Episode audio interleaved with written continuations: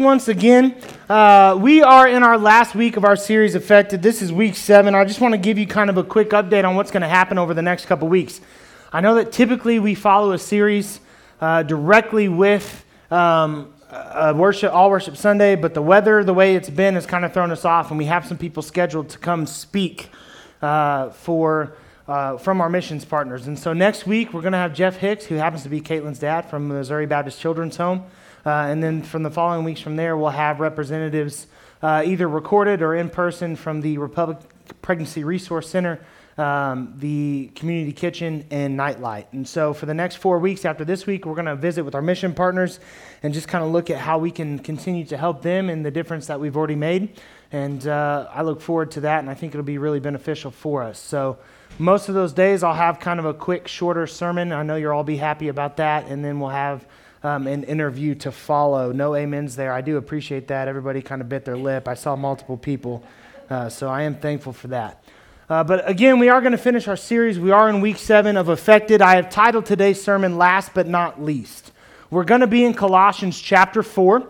Um, and here's the thing the key to being affected by something is giving it time in your life, right? This whole series has been about how can we be affected by Jesus? By the life that he lived and by the example that he was for us. How can we be affected by him to change the way that we live our lives? And so we are looking at that. Now, the key to that is to give anything. Anything you want to be affected by has to take time in your life, right? We can buy a gym membership, but if we never step foot in the gym, it's not going to make any difference for us. Trust me, if it did, I'd buy like 30 of them, right? And just be skinny all at once. But that's not how it works. You can buy a gym membership, but if you never step foot in the gym, if you never put in the work, if you never devote time to it, it's not going to make a change for you. And Jesus, our relationship with Jesus, is a lot like that. Christ can't affect us if we aren't devoting time in our lives to Him. Throughout Colossians, Paul is explaining exactly who Christ is and, and instructing believers on how they need to live their lives according to who Christ is. I, I did it again. Look, I'm married. I, did my hair, I take it off. Sorry. It makes, I got to be able to do this when I preach. You ever notice? If I don't have it, then my.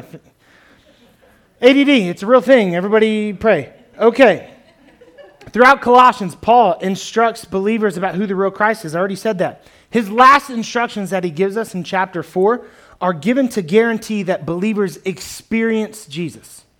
That's his whole goal. So, the last instructions that we look he- at here in Colossians 4 are to ensure that we are affected by Jesus and that we experience Jesus. And so, we're going to start in verse 2, and this is what it says Devote yourselves to prayer, being watchful and thankful. You see, the sign of a mature Christian, of a strong Christian, is a strong prayer life. It's a sign, not the sign, but it's a sign, and it's important. Paul knew the power of prayer. He knew that the impact that it could have on people's life. He knew that it could change the world as we know it. And so prayer is of ultimate importance. And so he called for believers to be persistent and continual in prayer. This isn't the only place he did it. Paul wrote lots of letters, and in lots of his letters, he mentions instructions similar to these. In Romans 12 12, he says, Be joyful in hope, patient in affliction, and faithful in prayer. In 1 Thessalonians 5:17, he's real short and sweet and to the point, and it's beautiful. Pray continually. Pray continually. You often heard it with as pray without ceasing. But pray continually. So obviously, it was important to Paul. And there's a reason for that. And what we have to understand, what we have to internalize, is that prayer is not a spiritual luxury, it is essential to spiritual growth. Prayer is not a spiritual luxury, it's essential to spiritual growth. You see, lots of Christians view prayer as a supplement to their faith. Prayer is something that we can do. It's something we can add to our relationship with Christ, but it's okay if we're not, you know, really devoted to it and doing it all the time. We look at reading our Bibles that way too. It's something that can supplement our faith, our relationship with Jesus. It's important, but not necessarily necessary to be a Christian, which I would say is false. But that's how we kind of look at it. As long as we have a strong relationship with Jesus, we put our faith and our trust in Jesus, then we'll be okay. I'm here to tell you today that without prayer, you cannot have a strong relationship with Jesus. You cannot have a strong connection to Jesus. We look so often at prayer as a supplement when in fact it's a foundational pillar to our faith. And if we remove that from our lives, our faith crumbles. Show me somebody who has a strong prayer life, and I will show you somebody who perseveres through tragedy and heartache and trial. Show me somebody who doesn't have that connection to Christ. And when the wind blows, they will topple over. I firmly believe that with all of my heart. As one theologian put it, prayer is as vital to our faith as breathing is to our health. Now, I'm not a medical doctor, but I don't know if you know this, breathing is pretty important to our lives. It's pretty essential to your health, in fact. See, if you don't breathe, the way I understand it, everything else stops working. That's a bad deal. We need to see prayer with such importance when it comes to our faith. We need to see prayer with such importance when it comes to our faith. You see, prayer is not casual, it's not optional. Prayer is not just for when things go wrong. We all pray really well when we're in the midst of a tragedy or in a stressful situation or something bad is happening. We can hit our knees then, we pray then. But it's like the minute we kind of come out of that on the other side and God gets us through those things, our prayer life starts to fall to the wayside. And that's not okay. See, what prayer does is that it invites God's Spirit to move in our life, it invites God's power into our life. Babies are so cute. prayer invites the Spirit to move freely. It invites the Spirit to lead and to guide and to direct our steps. Prayer takes life out of your hands and puts it in God's hands. That may be the greatest benefit, at least I know it is to me. There are so many situations where I will be frank, I cannot handle on my own. I've finally gotten to the place where I know that and I turn those things over to God in prayer. Because the flip side of that coin, when I don't do that, is I start to internalize everything. I start to try to attack everything on my own. Things start to crumble, and as they fall and as they fail, I just fall into deeper, darker depression and anxiety. That's very real. That's what happens to me if I'm not willingly relying on Jesus. Prayer has to be that connection to Christ. Prayer is the vessel through which change occurs in our world. And most importantly, I feel like I said a lot of important things there, but most importantly, prayer connects us to the Father. It connects us to the Father. It's our text thread.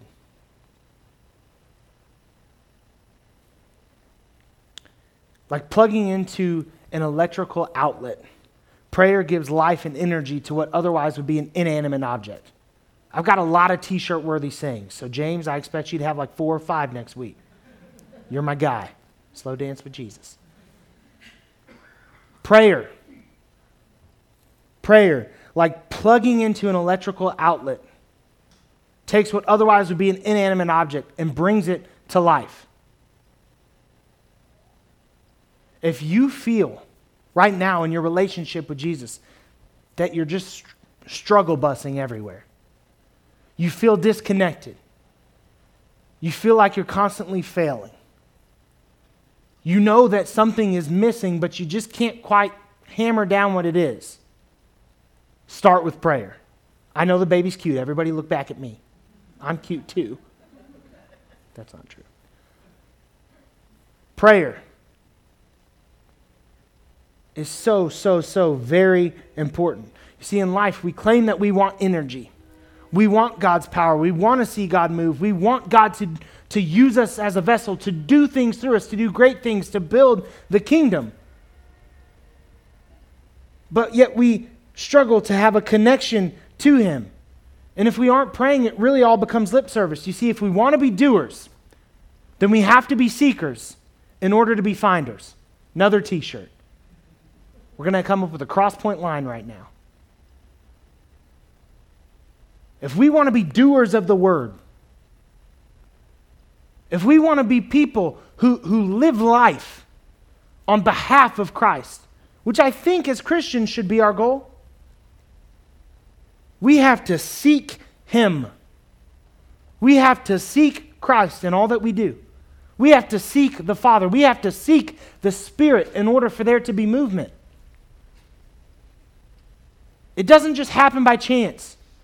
People don't get where they get to in their walk with Jesus because they got lucky. They didn't stumble into it. They didn't just trip one day and all of a sudden have the best relationship with Christ ever. No, they are devoting time to it, to prayer, to study, to worship, to giving thanks. Great relationships don't just happen by chance. If we want to find Jesus, if we want to find this life that we say we want to find, then we have to be able to seek him out. I have a vision for Crosspoint.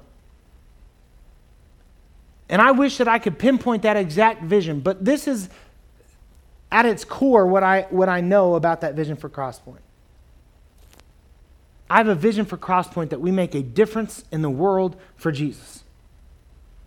That we choose second in order to make him first. And that by doing so, we spread the kingdom to those who don't know him. I think that's what the goal of every church should be. But if we are not devoted to prayer individually and collectively, it will never come to fruition.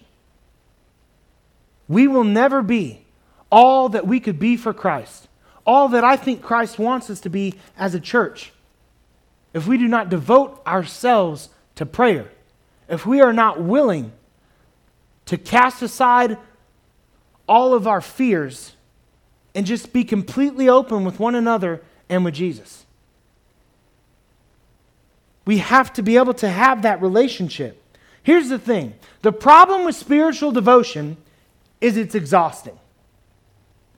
I don't know if you ever had a pastor tell you that, but I'm here to tell you that. The problem with spiritual devotion is it's exhausting, it's time consuming, it will wear you out. It does take a lot of work. So, Paul calls us to be watchful and thankful to combat it. And we've already talked about what gratitude can do for us. So, we're going to be focused on being watchful. Okay, Matthew 24 42 says, Therefore, keep watch, because you do not know on what day your Lord will come. 1 Corinthians 16 13, Be on your guard, stand firm in the faith, be courageous, be strong. 1 Thessalonians 5 6. So then, let us not be like others who are asleep, but let us be awake and sober. You see, one of the side effects of continuously seeking Jesus is continuously being attacked by Satan. You need to understand that and you need to know that, and it will wear you out. But if you feel like Satan's never attacking me, everything's always going good, I'm going to tell you, you probably need to have some concern. Because something in life isn't jiving. Because if you are seeking Jesus, if you are devoting the time to Christ that you should be devoting to Christ, Satan will attack you. Satan does not want you to do that.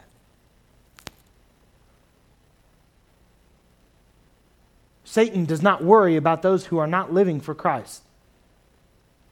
They're already right where He wants them. So you are going to experience spiritual warfare. One of the side effects of being attacked by Satan and of faith in general is weariness. Is weariness. I'm just so tired. Anybody ever feel like that with your faith? I'm just so tired.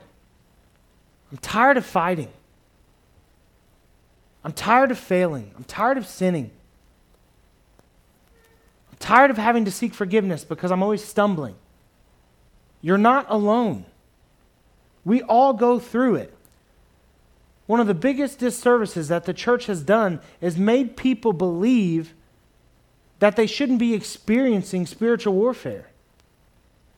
It's to make people believe that it's not okay to not be okay. Sometimes you're not okay. And that's right where you should be. Because Satan is attacking you. If you get anything out of today, I want you to understand that. I want you to just be able to wrap your heads around the fact that it is okay for you to not always be okay. It doesn't make you less than, it doesn't make you a weaker Christian, it doesn't make you less loved by Jesus. It just means that you are fighting the good fight. When we try to live for Christ, Satan tries to make us regret it. It's as simple as that.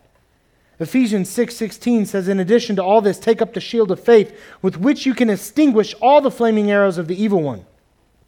1 Peter 5:8 says be alert and of sober mind. Your enemy the devil prowls around you like a roaring lion looking for someone to devour. So Paul's instruction to combat weariness is to be watchful, be mindful, be self-aware. So when the weariness comes, you can fight back against it.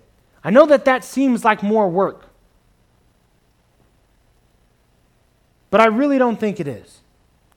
It's being able to, to realize that I have emptied my cup and now I need to fill that cup back up with rest, with relaxation, with a sabbatical, with time where I am just with Jesus. Not stressing about any specific thing, spending time in worship, spending time in prayer, asking God to fight on your behalf.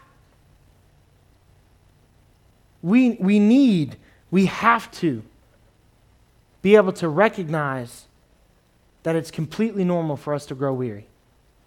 But it also is not okay for us to just stay there. We have to try to combat it. You can't empty your cup if you never fill it back up. So we need to normalize weariness. You don't need to feel guilty for it, but you do need to fight it you do need to fight it. And that's why things like the gathering are so important. Because you don't have to fight alone. That's why things like prayer are so important. Because you don't have to fight alone. There is a community that's here that wants to fight with you, that wants to pray for you, that wants to support you, that wants to try to help you and lift you up in times where you don't feel like you can carry on. That's what's beautiful about the church. We're not always perfect. We sometimes make mistakes. We're filled with imperfect people. But we're filled with imperfect people who recognize that other people are imperfect and that we all need support and help at times. Moving on to Colossians 4, verses 3 and 4, it says, And pray for us too, that God may open a door for our message, so that we may proclaim the mystery of Christ for which I am in chains. Pray that I may proclaim it clearly as I should. See, those who have dedicated their lives to ministry are the most susceptible to weariness because they have an immense responsibility. They have an immense responsibility. For one, we never leave church. We may exit a building on Sunday, but we never leave church. We just don't. I'm going to be real frank with you. It's always on our mind. We're always looking for ways that we can minister to others, ways that we can improve our message, ways that we can reach new people, ways that we can make worship more impactful, ways that we can make leadership and, and, and the message enter the hearts of men and women so that it changes them and that they take that with them and change the world around them. Some of us have the heaviest responsibility of all to minister to children, to the ones who are most near and dear to God's heart. And the weight of knowing that you hold their little souls in your hands. Yes, not Chelsea alone. If we as parents aren't helping, then by goodness, what are we doing? But can you imagine that responsibility? And would you want it? Frankly, the answer is probably no. And then you've got Clay, who's dealing with little hooligans who we love dearly, but are just running around, banging their heads into things and experiencing hormones and always being hungry, just eating all the food. It's, a, it's okay. And they're experiencing a world that all of us parents think that we've gone through before, but changes and adapts so quickly that we wouldn't even have a clue how to navigate or what to do if we were placed inside of it.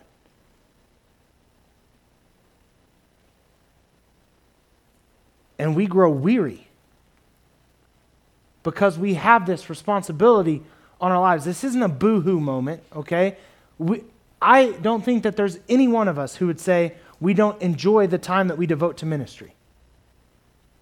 I was called to ministry. I am blessed to be able to say that. I know that. It took me a long time to get there. I'll be frank, early on, I was burdened by the call to ministry. I was burdened by it. But now I feel the blessing of it. But it doesn't mean that I don't grow weary.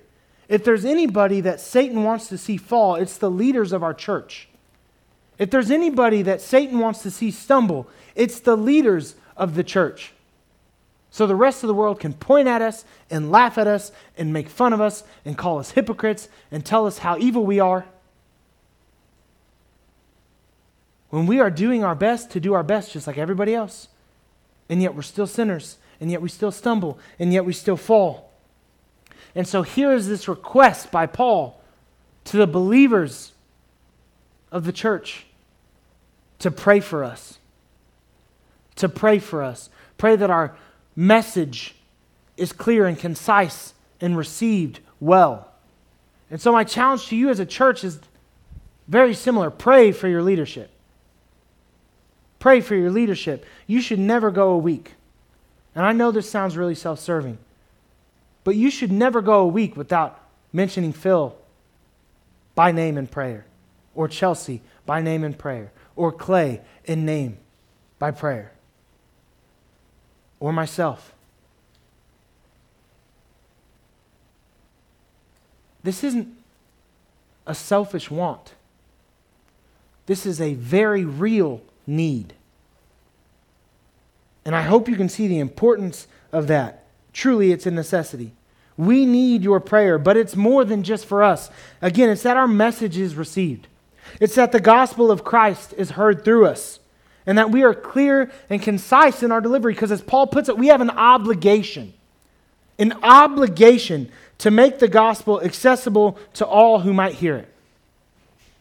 We have an obligation for that. And then Paul continues in Colossians 4, 5, and 6. He says, Be wise. This is something we all need to really cling to. Be wise in the way that you act toward outsiders. Make the most of every opportunity. Let the conversation be always full. Always. That means all the time. Like all every time. All the time, every time.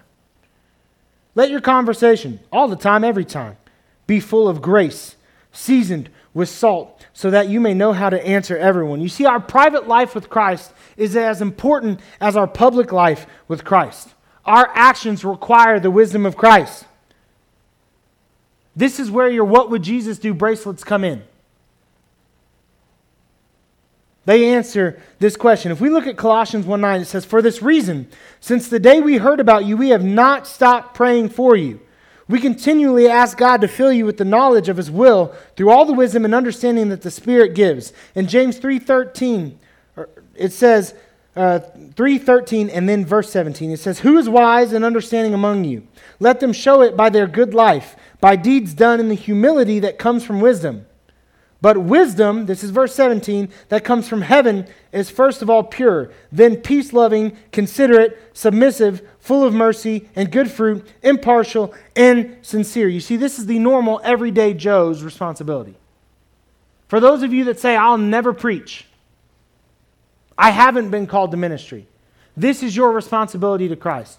This is your responsibility to the gospel. This is as close as you will find in Scripture to you don't necessarily have to share your faith, just live in such a way that people see Jesus. I'm not discounting that thought process. Okay, I'm, I'm, I'm not saying that that's not true. I think it's really important, actually, because the fact of the matter is, we have to have two witnesses in order to have one. We must profess Christ with our mouths and prove Christ with our lives. You've got to have both. You need to live in such a way that people see Jesus, but they also need to be hearing about Jesus from you. So that when you witness, your life backs it up. There's a reason that the outside world, for the most part, looks at the church as a bunch of jerk faces. They look at us as smug and stuck up. And that's because in our history, that's the way that the church has treated outsiders as a whole. They look at us as if we are the, these just rude morons, and we look at them as if well, they really haven't got life all together. The thing is that you are always being watched, you are always being assessed, your life is always being witnessed. So the question that we have to ask ourselves is what are people witnessing? Are they witnessing Christ? Or are they witnessing the sinner that you are? We are not always perfect. I know that. I know that. And you won't win every soul. But you can be gracious to every person. You will not win every soul, but you can be gracious to every person. I'm going to leave you with this 1 Peter 3:15. But in your hearts revere Christ as Lord.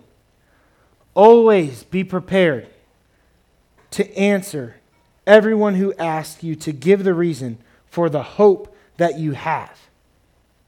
But do so with gentleness and respect. Let's pray. God, I come to you right now. I thank you for this day. I thank you for this message. I pray that it resonate with all of us. That all of us seek to, to be doers who seek you in order to find you. In order that the world might also find you through us. At the end of the day, God, it is so important that we live lives that match up with our words. It's important that we are consistent, that we are gracious, that we are kind, that we put others' feelings before our own. That we put grace before being right, that we put grace before being justified.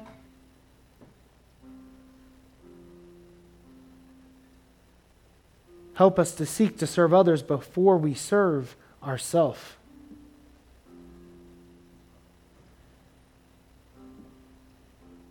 And God, above all else, help us see the need and the importance of a strong prayer life, of a connection to you that we just can't have any other way.